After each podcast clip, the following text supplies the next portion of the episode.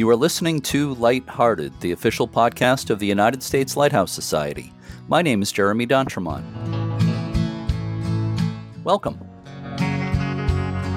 My co-host today is Michelle Jewell-Shaw, mom, teacher, photographer, virtuoso tambourine player, and chairperson of Friends of Portsmouth Harbor Lighthouses. Hi, Michelle. Hi, Jeremy, and hello to all of our listeners out there. In a couple of minutes, we'll be talking to two guests, April Havens, site manager at Piney Point Lighthouse in Maryland, and Lee Radzak, the longtime site manager for Split Rock Lighthouse in Minnesota. Lee has a new book out, and we'll be talking about that. So, Michelle, we're continuing to give small tours by reservation right now at Portsmouth Harbor Lighthouse uh, here on the New Hampshire seacoast. But on August first, we'll be going back to our usual public tour schedule with open houses every Sunday from one to five p.m. Yes, that's pretty exciting. The small tours have been going really great, too.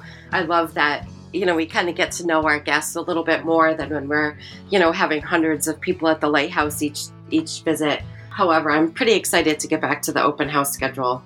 So this is episode one twenty-seven of Lighthearted. This is July eleventh, twenty twenty-one. Uh, what's happened on the state lighthouse history, Michelle?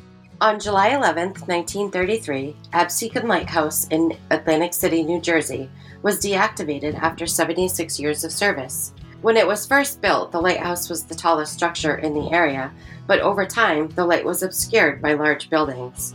Today, Absecon Lighthouse is open all year, and it's a major tourist attraction. It's the tallest lighthouse in New Jersey at one hundred seventy-one feet. Also on this date, on July eleventh, eighteen eighty-nine, the American writer E B. White was born in Mount Vernon, New York. He's best remembered for his children's books, Charlotte's Web and Stuart Little.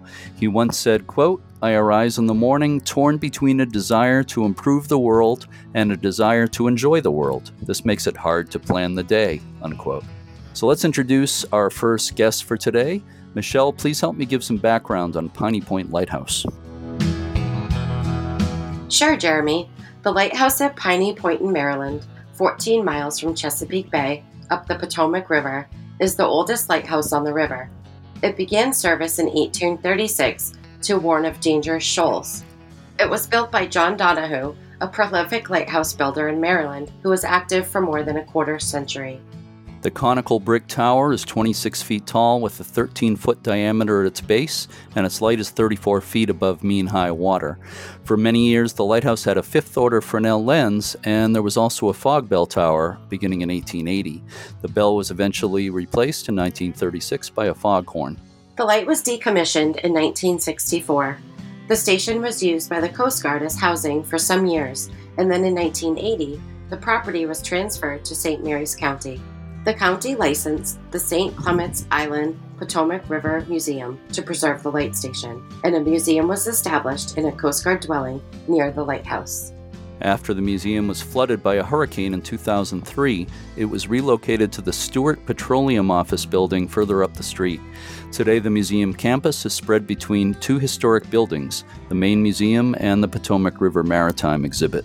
Earlier this year, Dan Spinella of Artworks Florida created a replica of Piney Point's old fifth-order Fresnel lens, and the lens was installed in the Piney Point Museum. The museum's exhibits focus on the construction and operation of the lighthouse, lighthouse keepers, the role of the Coast Guard, and other subjects related to the history of the site. April Havens is the site manager at the Piney Point Lighthouse Museum and Historic Park. I had a chance to speak with April recently. Let's listen to that conversation now.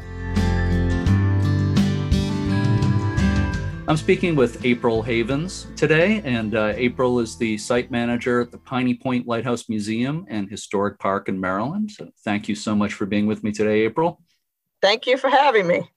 Let me just start with a, a little bit about you. Of course, we'll talk about the, the lighthouse and museum in a, in a couple of minutes, but how did you come to be the site manager at Piney Point Lighthouse? Well, I am a retired state park ranger. And I worked at the Point Lookout State Park here in Maryland, which also has a lighthouse. Mm-hmm. And so when I retired, I wanted to continue working with people and teaching people history and just, um, you know, educating the public about the area here where I live in Saint Mary's. So it sounds like a good fit.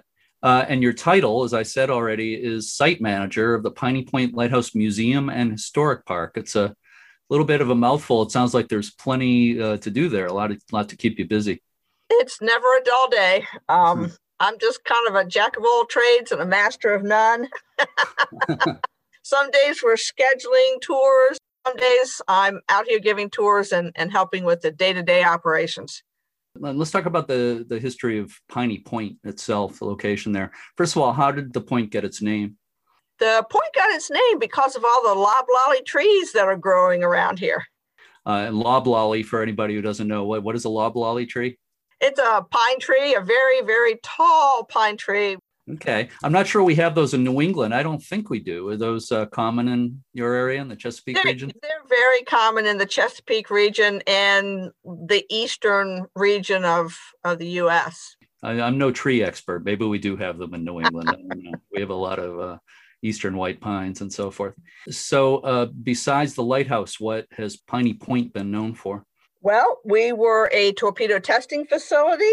We were a Coast Guard facility. And just up the street from us stood a hotel called the Tolson's Hotel, and there was a steamboat boat wharf here. So um, we've got a lot of additional history besides just the lighthouse. Yeah, well, it sounds like it. Uh, the, let's talk about the lighthouse now. The lighthouse itself uh, was built by a man by the name of John Donahoo. Uh, what's significant about John Donahoo?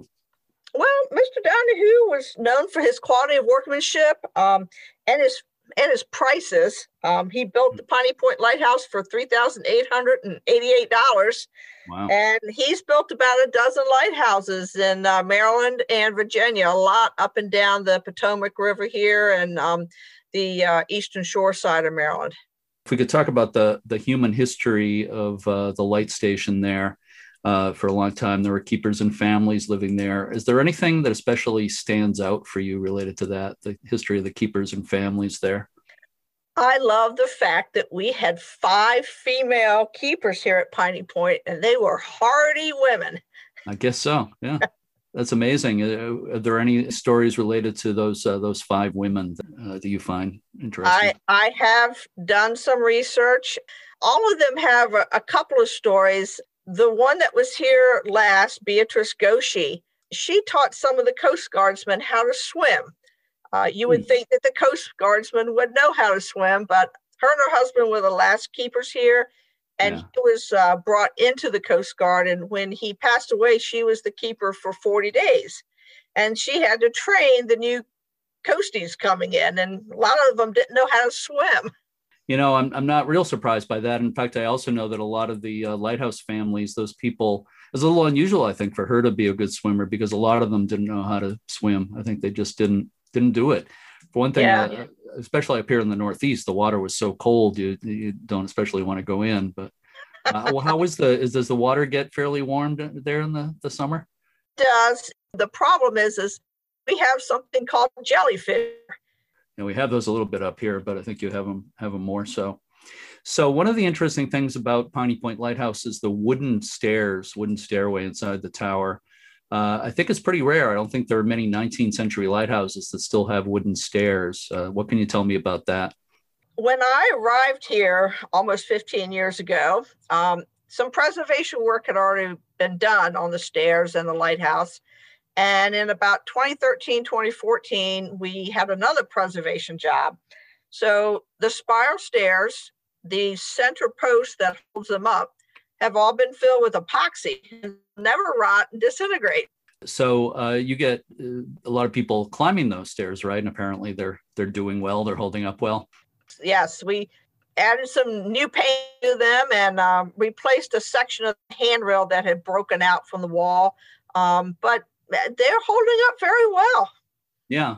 Are they the original stairs? Do they go back to eighteen thirty-six? As far as I know, they are the original stairs. I know the post absolutely is the original post, but mm. I've never, our preservation guy said they don't see where those stairs were ever replaced according to how the top and bottom are connected, but they're like petrified wood now. Yeah. Yeah. Well, that's, that's really, really impressive. Uh, I want to talk about the lens a little bit.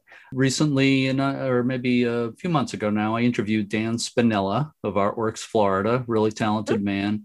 uh, for this podcast. And uh, he creates replica Fresnel lenses. Uh, there, a lot of them are in museums. Uh, some of them are in lighthouses. Uh, he created uh, one of his replica lenses for your museum, which I believe was put on display earlier this year. Uh, can you tell me about that? Yeah, it's it's a replica of the fifth order Fresnel lens that would have been here at the Piney Point Lighthouse. And um, I had the great pleasure of watching Dan install that lens. And um, he installed it in a replica cupola that was built by our technician, Tom Emery. So mm-hmm. it's um, it's really a neat piece for our museum. Oh, it sounds sounds great. It sounds like a probably is becoming kind of a kind of a centerpiece for your museum, I would imagine. It is. What, it is. What other types of things, exhibits are, are there in the museum for people to see? I'm so glad you asked. We have been um, very busy during COVID. Um, we installed three brand new exhibits um, in our main museum, as well as a fourth uh, temporary exhibit, and we installed some new panels at the keeper's quarters. One of our new exhibits is a timeline that talks about um, how lighthouses became and about Mister Pleasanton, and then it talks about some of our keepers and kind of how we became the museum division and, and kind of got to where we are today. Mm-hmm. Um, we have a an exhibit called the uh, Black Panther German Submarine. Um, most people don't know there's a submarine out in the water off of our area here. So mm-hmm. um, we have that. One of our new exhibits is on ospreys. Um, we really made this kid friendly. So we have um, a nest that the kids can climb into huh. and some hands-on things for them. And then our other newest exhibit is the Tolson Hotel exhibit, which is my favorite now because I got to do all the research on it and work with some of the families locally up the street here who had a lot of the photographs and things. So that was a, a big piece for us to get that exhibit in. The temporary exhibit is uh, a partnership we did with a local um, yachting club called Corinthian Yachting Club. And they um, had some really interesting things when I went to a meeting there. And they are a very old uh, yacht club that came out of Anacostia from Washington, D C. So we did a temporary exhibit uh, focusing on their club. And then we borrowed some um, uh, replica um, speedboats and little boat models and things. So hmm. that's in that's downstairs here also. So we've we've got a lot of new, really cool things to show people now. That does sound really cool. You mentioned COVID. So uh, we're, we're speaking on May twenty-seventh, and we're just a couple of days before Memorial Day weekend here. So first of all, I really appreciate you spending this time today. I know it's a very, very busy time for you right now. Are you just reopening after COVID, or what's the story with that? We reopened in November on okay. a very limited basis, and we've been doing tours where um, people make an appointment. But um, in the past couple of we've kind of changed that. We are not bundling people up in groups. We're still taking individual families and people out on their mm-hmm. tours individually. We actually provide a walking tour because our site is so spread out.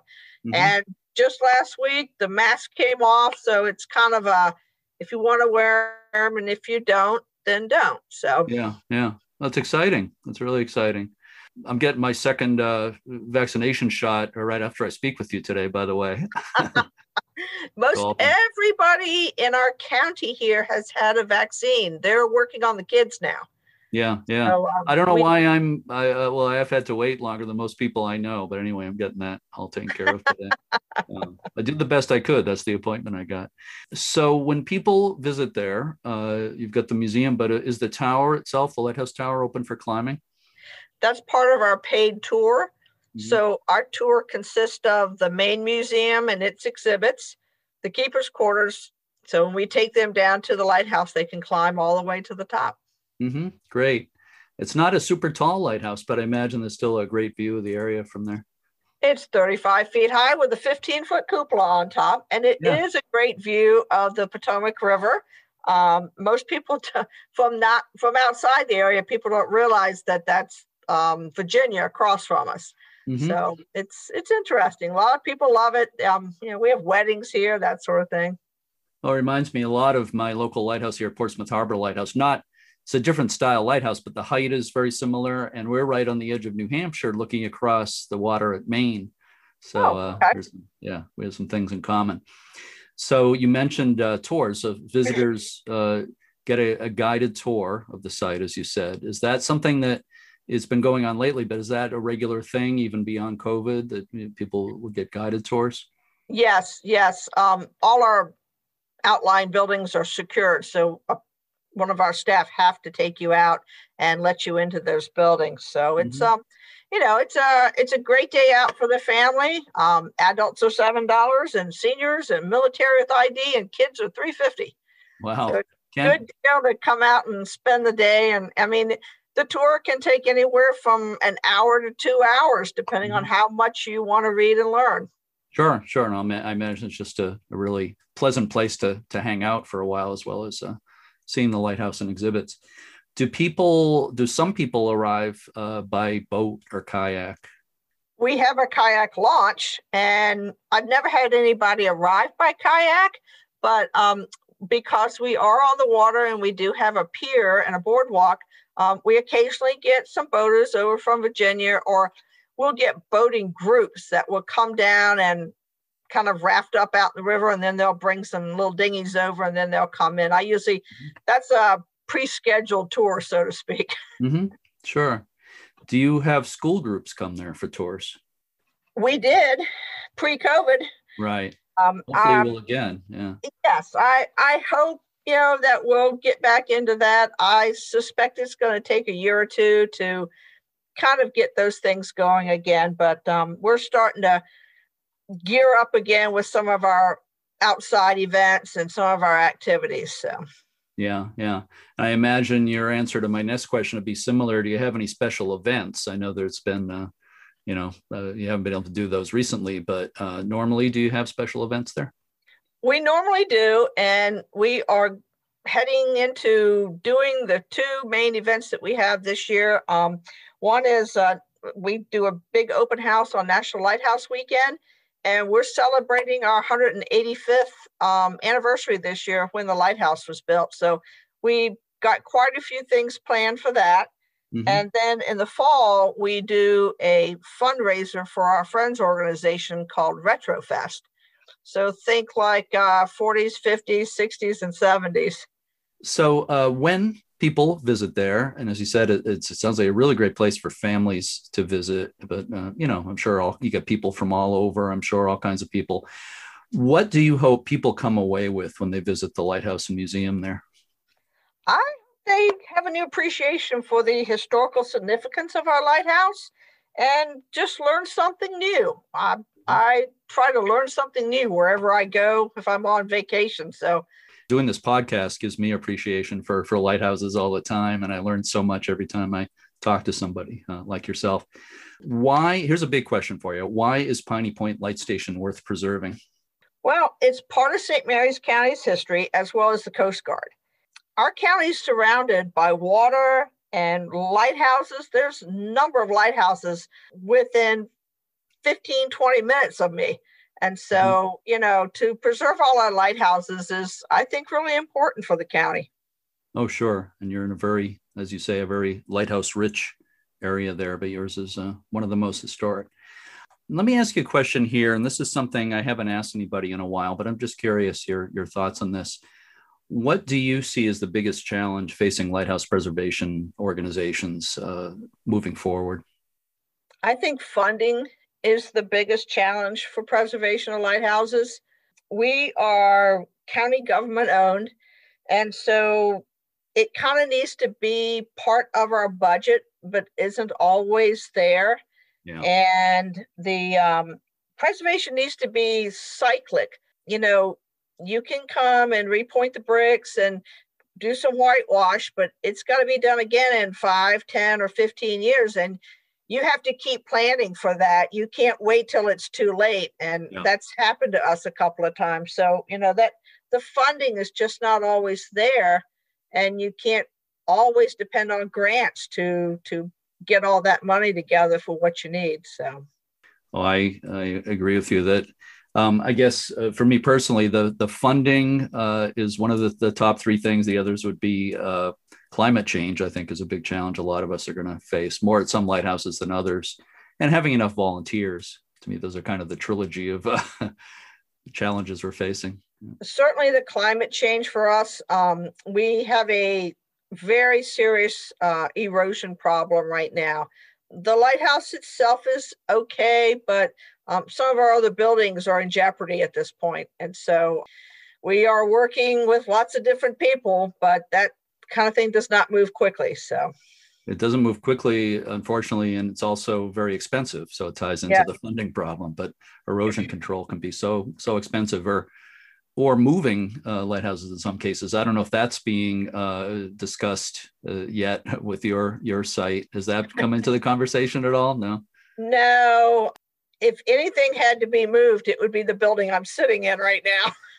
Okay. The backside is about three feet from the water at this point. Wow. So, um, it's more of a modern building, right? It's... It Well, it was built probably back in the fifties.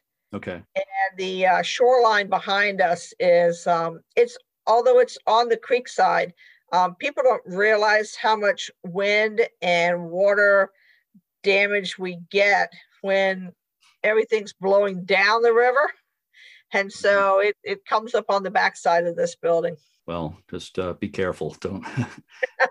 I hope it gets uh, taken care of before it becomes too, too bad. Uh, so I have one final question for you for bonus points. Okay. Uh, and the question is, what is your personal favorite thing about your work at Piney Point Lighthouse and Museum and Historic Park? I have two favorite things. I love meeting the people who come here because they come from all over the world. Before pre-COVID, we could have people from Japan and Germany. And, and so it seems like lighthouses really attract people from all over the world. The other thing is, um, it kind of goes back to my park ranger days. I get to work here at the beach all day. I, you know, I can get up from my desk and go down the street and walk around my lighthouse and walk down the beach and just enjoy the surrounding waterway. So um, I've got a great, uh, great office here. Yeah, I guess so. Yeah, uh, you're definitely lucky in that way. And uh, I'm sure the organization is, is lucky to have you in your, your position. So April Havens, uh, site uh, manager again at the Piney Point Lighthouse Museum and Historic Park. Uh, it's great talking with you. And I'm going to tell you a little secret. I have not been to your lighthouse, but that needs to change. I look forward to, to visiting, and uh, I hope that's not too, too long from now. So uh, I really appreciate uh, you spending some time with me today. Good luck with the Memorial Day weekend coming up. Thank you. And I hope to get up to your lighthouse at some point in time. I I've traveled out to California a little bit and seen some lighthouses out there, and I've seen a number on the East Coast, but I'd like to go up further north and Michigan and up in that area. So, yeah, yeah. Oh, same with me. I've seen a lot, but there's so many more to see. Uh, so there please, are. Yeah, there are. By all means, let me know if you're going to be in this area. So okay. Thank, thank, thank you. you.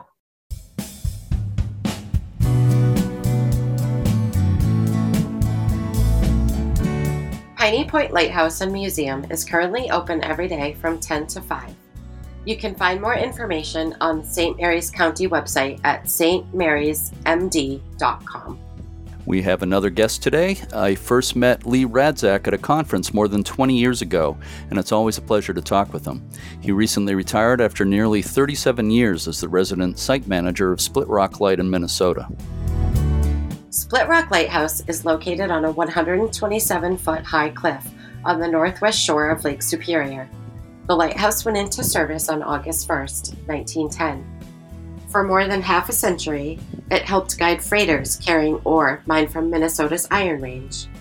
The Coast Guard declared the lighthouse obsolete, and it was discontinued as an official navigational aid in nineteen sixty-nine. Ownership was transferred to the state of Minnesota, and today the Minnesota Historical Society administers the site. The light station is the centerpiece of twenty-two hundred acre Split Rock Lighthouse State Park. The light station is one of the most popular tourist attractions in the state of Minnesota, with more than one hundred fifty thousand visitors each year. Lee Radzak became the lighthouse site manager in November nineteen eighty-two and moved with his wife, Jane, into one of the three keepers' houses near the lighthouse. Their two children were born during the family's years at Split Rock. After retiring in twenty nineteen, Lee began work on a new book, The View from Split Rock: A Lighthouse Keeper's Life. The book, which is co-written by journalist and author Kurt Brown, takes readers into the life of a modern-day lighthouse keeper at Split Rock. The book is organized by season and is illustrated with photos taken by Lee and other talented photographers. I spoke with Lee Radzak a couple of weeks ago about his new book. Let's listen to that now. I'm speaking today with Lee Radzak, who was the site manager for Split Rock Lighthouse in Minnesota for, I believe it was just short of thirty-seven years. Am I right about that, Lee? That's correct. Okay. And, uh, of course, you're also the author of the new book, The View from Split Rock, A Lighthouse Keeper's Life. Thank you so much for being with me today, Lee. Glad to be here, Jeremy. Always good to talk to you. Yeah, likewise. Uh, of course, you were on this podcast before, back in episode seventy-seven, along with the present site manager at Split Rock, uh, Hayes Scriven. That was a lot of fun. So I'm going to try not to ask a lot of the same questions. I don't want to be too repetitive here. Uh, I refer people to that that interview, episode seventy-seven, if they want to hear more about your life at Split Rock. But uh, today we'll mostly focus on the book. So let me ask you, uh, what made you decide to write a book about your experiences at Split Rock Lighthouse? Uh, well, primarily, I guess it's because the Minnesota Historical Society Press uh, asked if I would be interested in doing it. Um, you know, over the last uh, several years before I retired, people started saying, people, friends and just people I knew from work said, oh, you know, I'd tell them stories about Split Rock and I'd say, oh, you should write a book. You've got enough stories. And and apparently the press uh, thought the same thing. And it was a unique and different enough job and enough unique things to write about that uh, yeah, it became a book over the last two years since I retired. Okay. I was going to ask you how long it took. So a couple of years uh, from the start of the project. Is that about right? Yeah, it, since inception and all the the organization and um, working with the press and everything else and editors, yeah, it was a it was a good full year of writing anyway, and that it worked out pretty well because that was during the pandemic, and it was you know, I could sit in front of the computer and spend a lot of time looking back at uh, photographs of the last uh, thirty-six years and uh, and. records I had and, and put them all together. Oh, it sounds like a perfect uh, project for a, for a pandemic. So the book is co-written by Kurt Brown. Who is he? What was his role in the book? Yeah, Kurt Brown is, uh, he's from Minnesota. He's an author who uh, writes uh, history. He's written a couple of really good books on Minnesota history. One is called nineteen eighteen. It's about, uh, there's a huge forest fires in Minnesota at that time. There was the Spanish flu. There was uh, the end of World War One. Uh, so he's got a book just on nineteen eighteen in Minnesota. And then he, uh, the one that really connected us was in nineteen or, or twenty ten. He wrote uh, a book, uh, "So Terrible a Storm," about the Mataafa blow, which was uh, Mataafa was a ship on uh, on Lake Superior that went down uh, during a storm um, just a half mile or so away from Split Rock and was the reason that the lighthouse was built. Um, and a very interesting story, very interesting storm. twenty-nine ships were lost or damaged during that storm. So uh, he wrote a book on that. He was at Split Rock. We spent some time sharing information and files and um, got to know him. And he's also a writer for the Minneapolis Star Tribune who has a history column. And um, so good background on that. And, you know, I've never written a novel or a book uh, and plenty of articles out during my lighthouse years, but uh, nothing like this, uh, a whole book. So it really helped to have uh, to collaborate with him and have his experience. I would write it and send it off to him. He lives in Colorado now. And, um, and then he would go over it and clean it up a little bit and, um, Put, put the words together in a good good way that they made sense, and um, and then between that, then we'd send it off to the to the press and the editors, and, and it really worked well. We really got along and had a good collaborative uh, relationship. He liked to say that, you know, I'd, I'd give him a lot of credit for what he was doing and thank him, and he said, well, the way I put it, he said, is that it's your house, and I'm just the house painter. So. He was putting the final touches on it. When you were back at the lighthouse living there over the years, did you keep a journal or notes along the way with the maybe with the idea of writing a book at some point? You know, I did keep a journal. I kept a daily log, actually. And uh, right off the bat, when I started in nineteen eighty-two, I started hit the ground hard um, reviewing all of the keepers' logs uh, from Split Rock that over the years from nineteen ten, they had kept their daily journals. And I thought, boy, that's a pretty, pretty astute thing to do. Uh, nobody really said I had to do it, but but I did it. I, every day I would record what happened, what the weather was like, uh, what preservation projects we were doing, uh, uh, what was getting painted, what colors, and what was getting fixed, and hiring staff and everything else. So for all those years, yeah, every year I kept a journal book and entered uh, just... pretty religiously every day I'd enter something and then had that to go back and look back on when I was putting things together. So it was very helpful. I just got the book very recently. Of course, it hasn't been out long. And as I was uh, reading it, I was noticing, obviously, there's a lot of history of the light station and its keepers. It's not just about your experience, also a lot about the natural environment and wildlife there. So it's really a combination of those three things, your own experience, the history, and the, the natural environment. Was that kind of how you conceived it from the start, as being a combination of those things? Yes, it was. I, you know, I thought if I ever were to write something before I did write it, um, when I was thinking about what, what would people be interested in and who would be the audience for a book like this. And, of course, the visitation at Split Rock Lighthouse is so high. There's about one hundred sixty thousand annual visitors that come there. And, of course, everybody recognizes photographs of it. Um, and so there's there's the people that really love Lake Superior, uh, the North Shore, and the lighthouse. Uh, there's, there's people that love lighthouses in general and li- love the history of lighthouses. And there's people that like the nature and uh, everything about it, the wildlife and the storms and what it's like living on the biggest body of fresh water in the world. So it really helped to look at it from those perspectives and um, what what points I wanted to cover. And, and it was actually my wife's idea to uh, break it down by seasons, yeah. and which worked pretty well. That um, we were able to, because there is such a variety in the seasons, and, and the seasons on the North Shore Lake Superior can be different and are different than anywhere else. Uh, so it really was good to do it that way and to talk about the cycle of seasons at the lighthouse. Yeah, oh, it's. Uh, I think it's a really good idea, the way you broke it up by seasons, including all the material on the, the nature and the, the place itself, aside from the lighthouse. I think helps make it special. I think it, you know, appeal to a lot of people besides uh, lighthouse people. Us lighthouse nuts uh, will love it yeah. too. Right at the beginning of the book, you talk about uh, when you started the tradition of lighting the lighthouse for the anniversary of the wreck of the Edmund Fitzgerald, and that's become a well ever since you started. I think it's been a popular uh, event every year. What made you decide to do that in the first place? You know, it was. Um...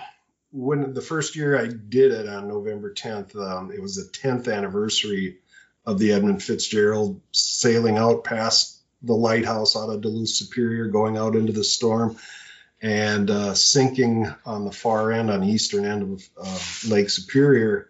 What got it going was I was driving into November tenth on the North Shore. It was the end of shipping or end of uh, tourist season. So it was pretty slow, pretty rainy, misty weather. And then, of course, I heard uh, Gordon Lightfoot's song, uh, The Wreck of the Edmund Fitzgerald, on the radio driving to town, and got me thinking about, well, it was exactly ten years ago tonight that they sailed right along the North Shore and past the lighthouse here. And I thought, oh, when I get back home, I think it's a fitting tribute to just turn the beacon on for a couple hours and right at sunset and leave it on till about seven o'clock when the ship actually went down.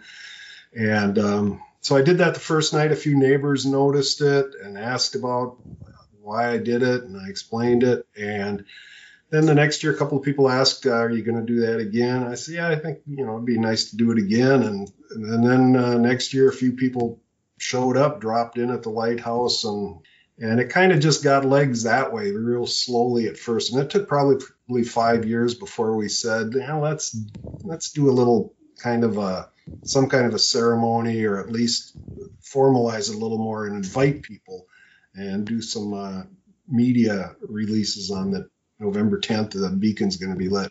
So the first time was nineteen eighty-five on the tenth anniversary, and by the early nineteen nineties, it had kind of become an event on its own. And, and we knew by then there was no going back, and that uh, I had enough staff at the lighthouse by then that we could uh, open up the new visitor center that had been built recently and uh, do some events around that night and have people in in the dark. And you know, it's after dark when the beacon's lit, so it's uh, cold and it's rainy in November, and uh, we wanted to get, make it a good experience for people. So and that's just gotten legs and kept going ever since. And, oh, it was a, an excellent idea. It's obviously a, a really nice memorial. It's also a great way for people to see that that beautiful light in use, which, just to make it clear, uh, the light was discontinued as an aid to navigation how long ago now? Uh, nineteen sixty-nine. Uh-huh. And, uh, we were very fortunate. Um, Split Rock is really unusual in that the Coast Guard,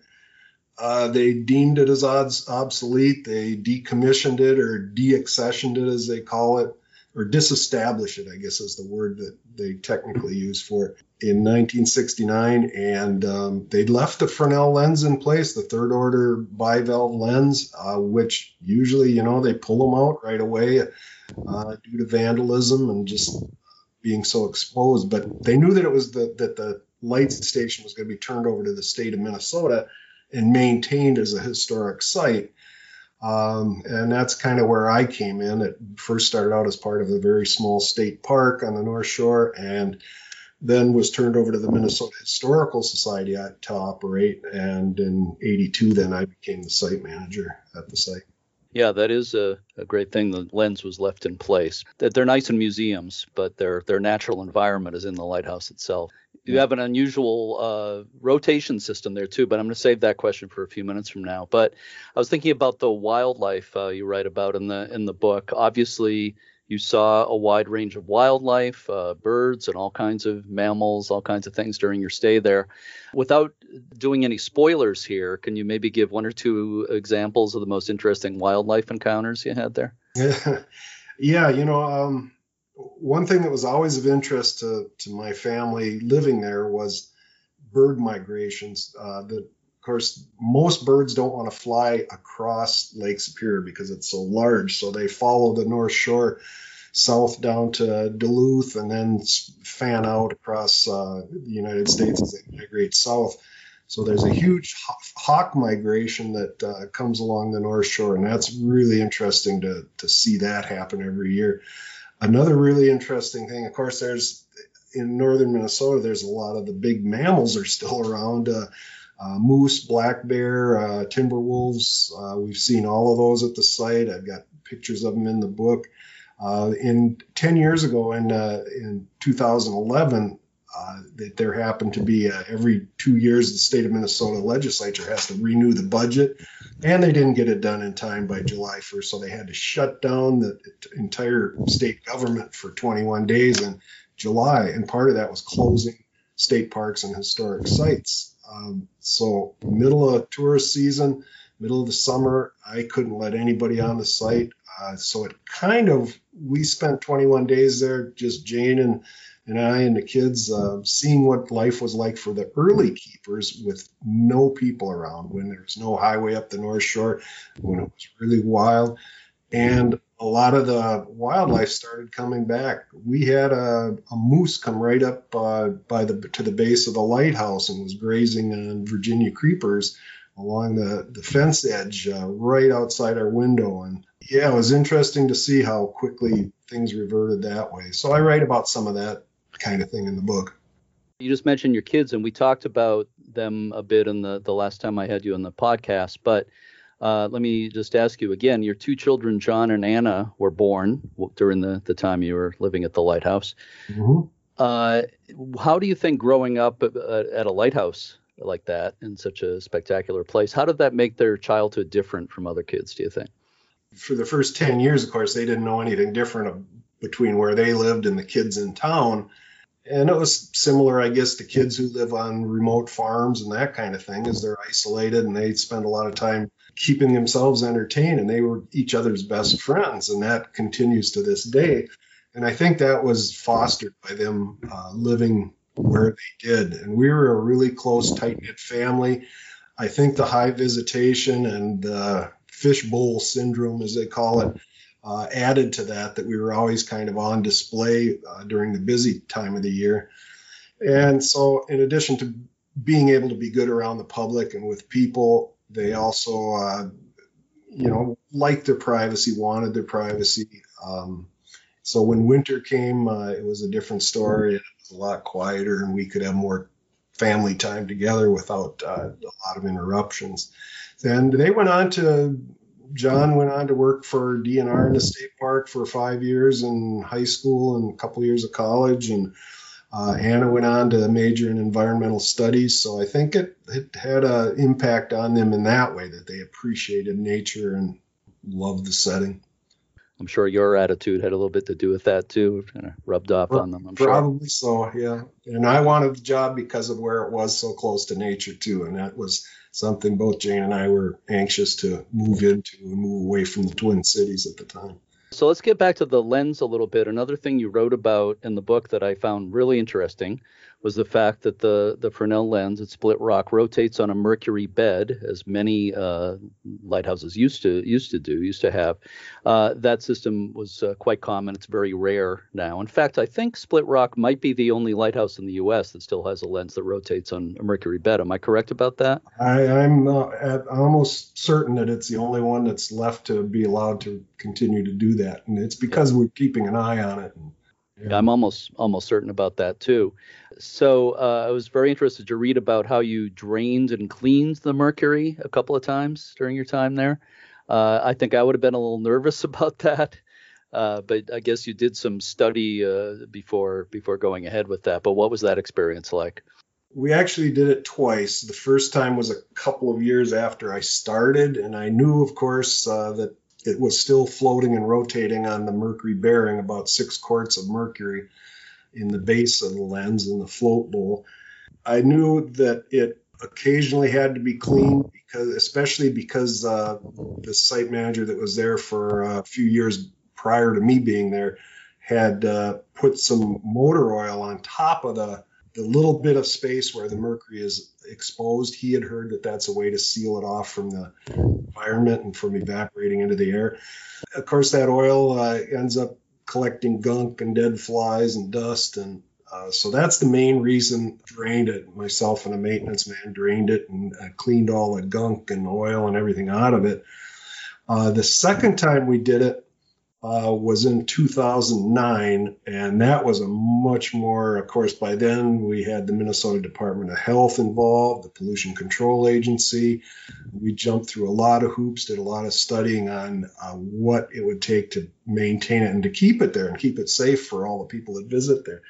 So um, we had, uh, at the time, it was Jim Woodward and Kurt Fosberg, who are two uh, lampists, as they're called, official U S Coast Guard sanctioned lampists, who came and uh, we contracted with them to help, and Tyvek'd up, wore the Tyvek suits and the respirators and everything else, and drained the mercury out, uh, cleaned all the float bowl and all the mechanisms and the pivot pins and everything else.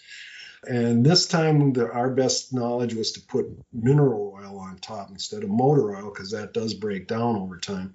Uh, mineral oil, uh, just a thin skim of mineral oil on top of a little bit of mercury uh, mm. that's exposed. And uh, so that's what we did at that time, and uh, that's what it's maintained today. And now we'll, I understand it won't have to be done for another twenty years or so if, if everything maintains itself.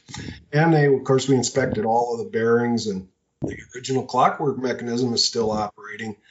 Uh, that's what rotates it. Uh, every two hours, uh, you, the keeper or uh, any staff, what I did when I turned it on was crank up, hand crank up that clockwork, uh, about one hundred fifty revolutions, and bring those weights up to the top and, and let them drop. So, so it is, the, as far as I know, the only lighthouse in the country, in the United States, that operates totally on uh, its original clockwork mechanism, its weight system, uh, mercury float.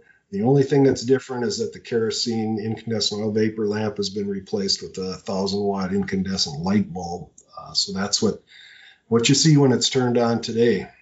Yeah, I'm almost certain it's the only one in the U S with uh, with those uh, distinctions.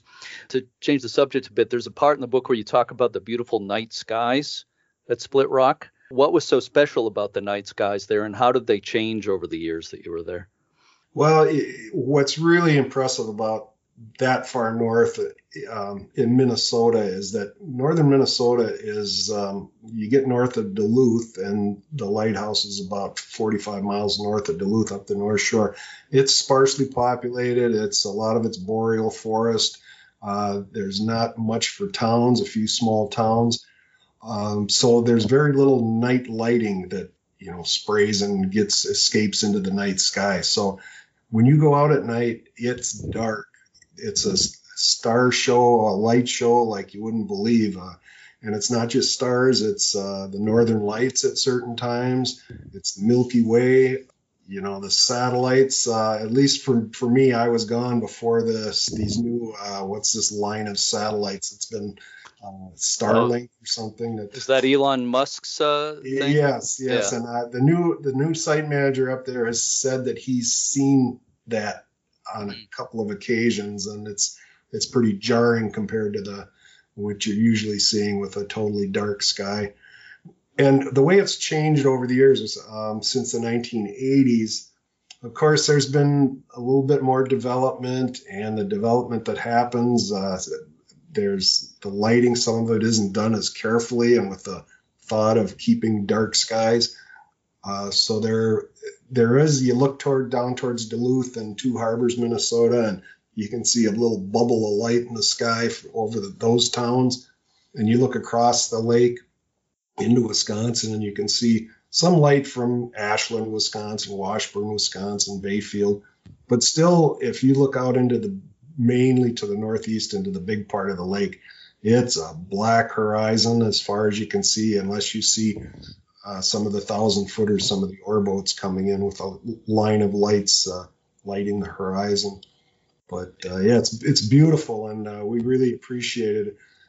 A good example is that. Um, When we when people called about the Edmund Fitzgerald event, um, and they were going to come up for it, and of course that happened just after dark, um, we would have to remind them if they were coming up from the Twin Cities or other populated places, bring a flashlight, because if you have to park down in the state park, you're going to be bumping into trees and have your hands out in front of you. It gets so dark at night. Yeah.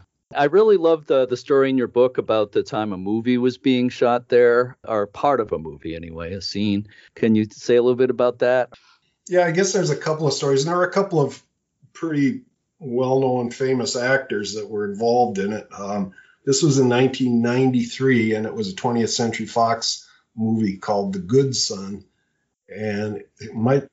The, the title was A Good Son, but I don't think it was a good movie because it got panned pretty pretty poorly at, at the I've box seen it. office. Yeah, I've seen it. it it's not not on the not on my top ten list. Yeah, it's a pretty dark film. It's when uh, Macaulay Culkin uh, tried going the other way from the Home Alone series and uh, tried to be a, a kind of a scamp and uh, an evil kid. So yeah. uh, it was Macaulay Culkin and Elijah Wood, and um, of course Elijah Wood uh, played the good.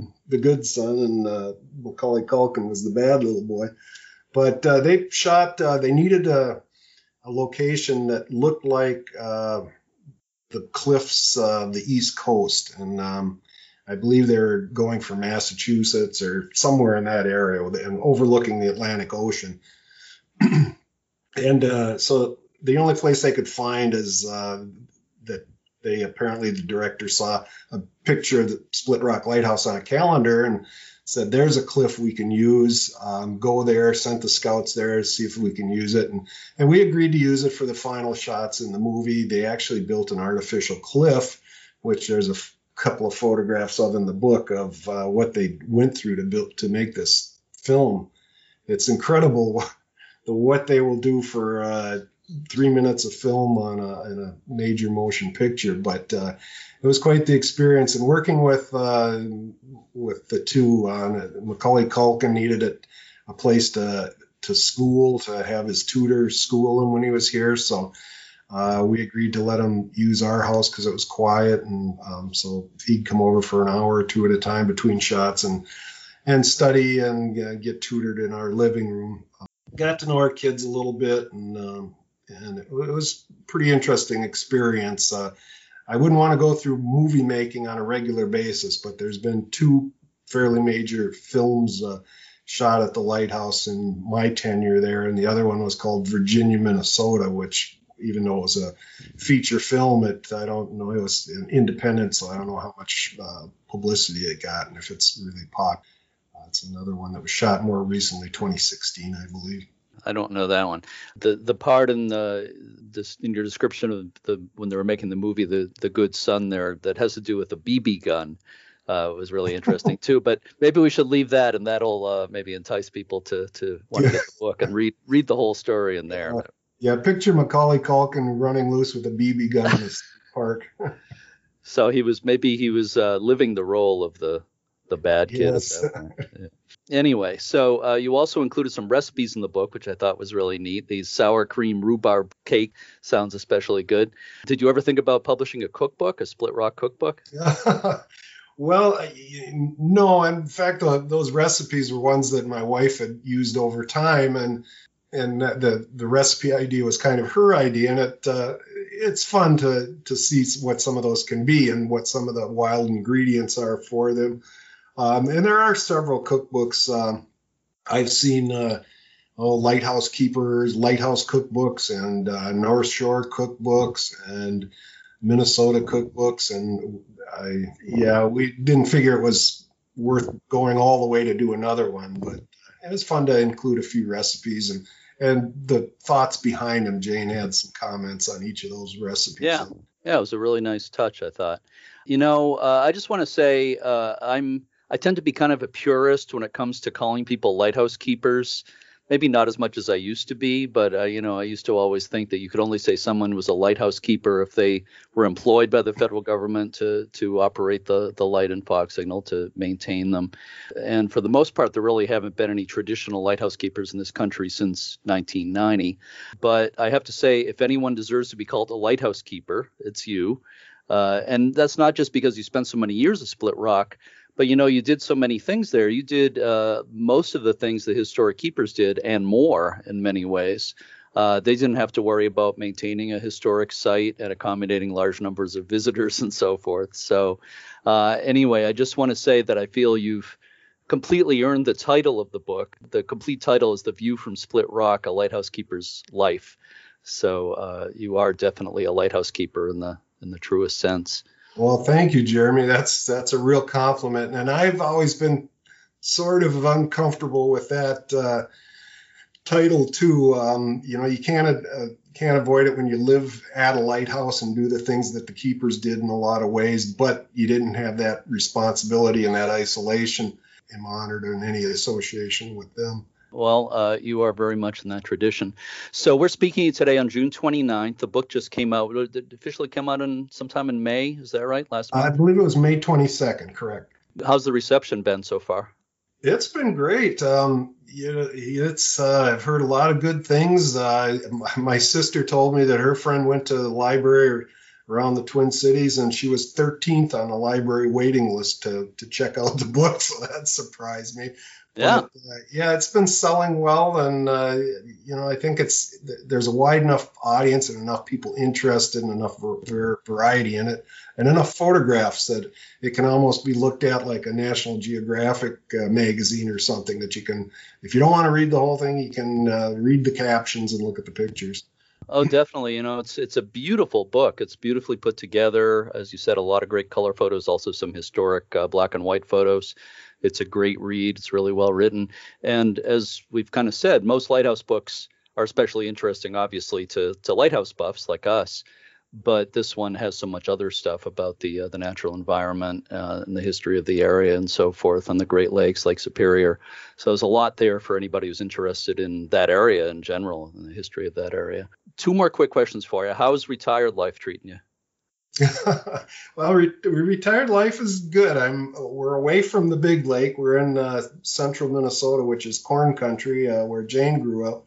Uh, but it's it's beautiful. Um, you know, it's we took the pandemic pretty well. Uh, we were pretty used to isolation. And of course, the pandemic kind of made everybody lighthouse keepers, and that everybody had to isolate and watch their friends sail by like ships on the horizon and, and not be too close. But now that that's settling down and we're and the book is settling down a little bit, we're able to start enjoying retirement and doing some of the things and getting back up to Split Rock and the North Shore. We still have a cabin in the area and still have a big connection with a lot of friends and relatives up in that area. So we'll keep that going. Good. That sounds sounds good. Uh, as far as uh, getting the book, obviously it's easy to get. People can buy it, I'm sure, through Amazon and the other online sources. It's probably in a lot of bookstores in, in Minnesota, I would I would assume also. Um, it is, yeah. And if you can order it right from the Minnesota Historical Society Press, it's just mm-hmm. uh, m n h s dot org, and then just hit shop, and, and it's there. m n h s dot org, Minnesota Historical Society. Okay, great. Uh, so one final question for bonus points. What was your favorite part of working on the book? Oh, boy. I guess, uh, you know, it's kind of a, a strange thing to, to spend that much time at, at a job and at a lighthouse and then try to encapsulate it in a book and to tell everything but not overtell it. And the fun was to to go back and look at it again and kind of uh, sum up what the experience was like, to try and look at it through other people's eyes and see what they'd be interested in, and uh, to see what the publishing process was. It's, it was pretty interesting to go through that process. But, yeah, it's uh, it was good. To, I'm glad I saved uh, all of my photographs and all of the records and documents I had, because it sure did come in handy. Congratulations again on the book uh, being published. Thank you so much for being with me today, Lee, and I hope we can do it again sometime. Great, Jeremy. I always enjoyed talking to you, and it was uh, fun to see you again. Likewise. Stay cool. Okay, you too.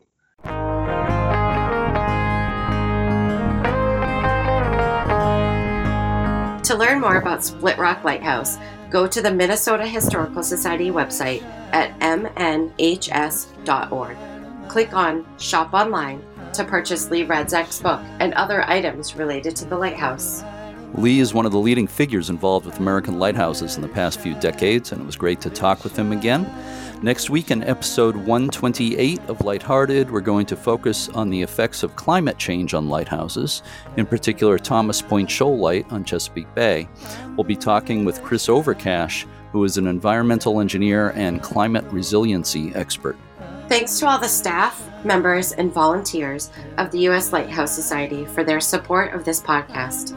Be sure to check out the U S Lighthouse Society website at u s l h s dot org to learn more about upcoming tours, the Lighthouse Passport Program, and all the things the Society offers. Remember that donations help support this podcast.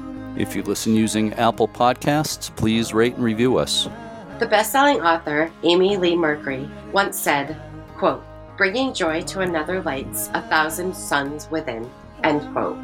As always, thanks for listening, and keep a good light.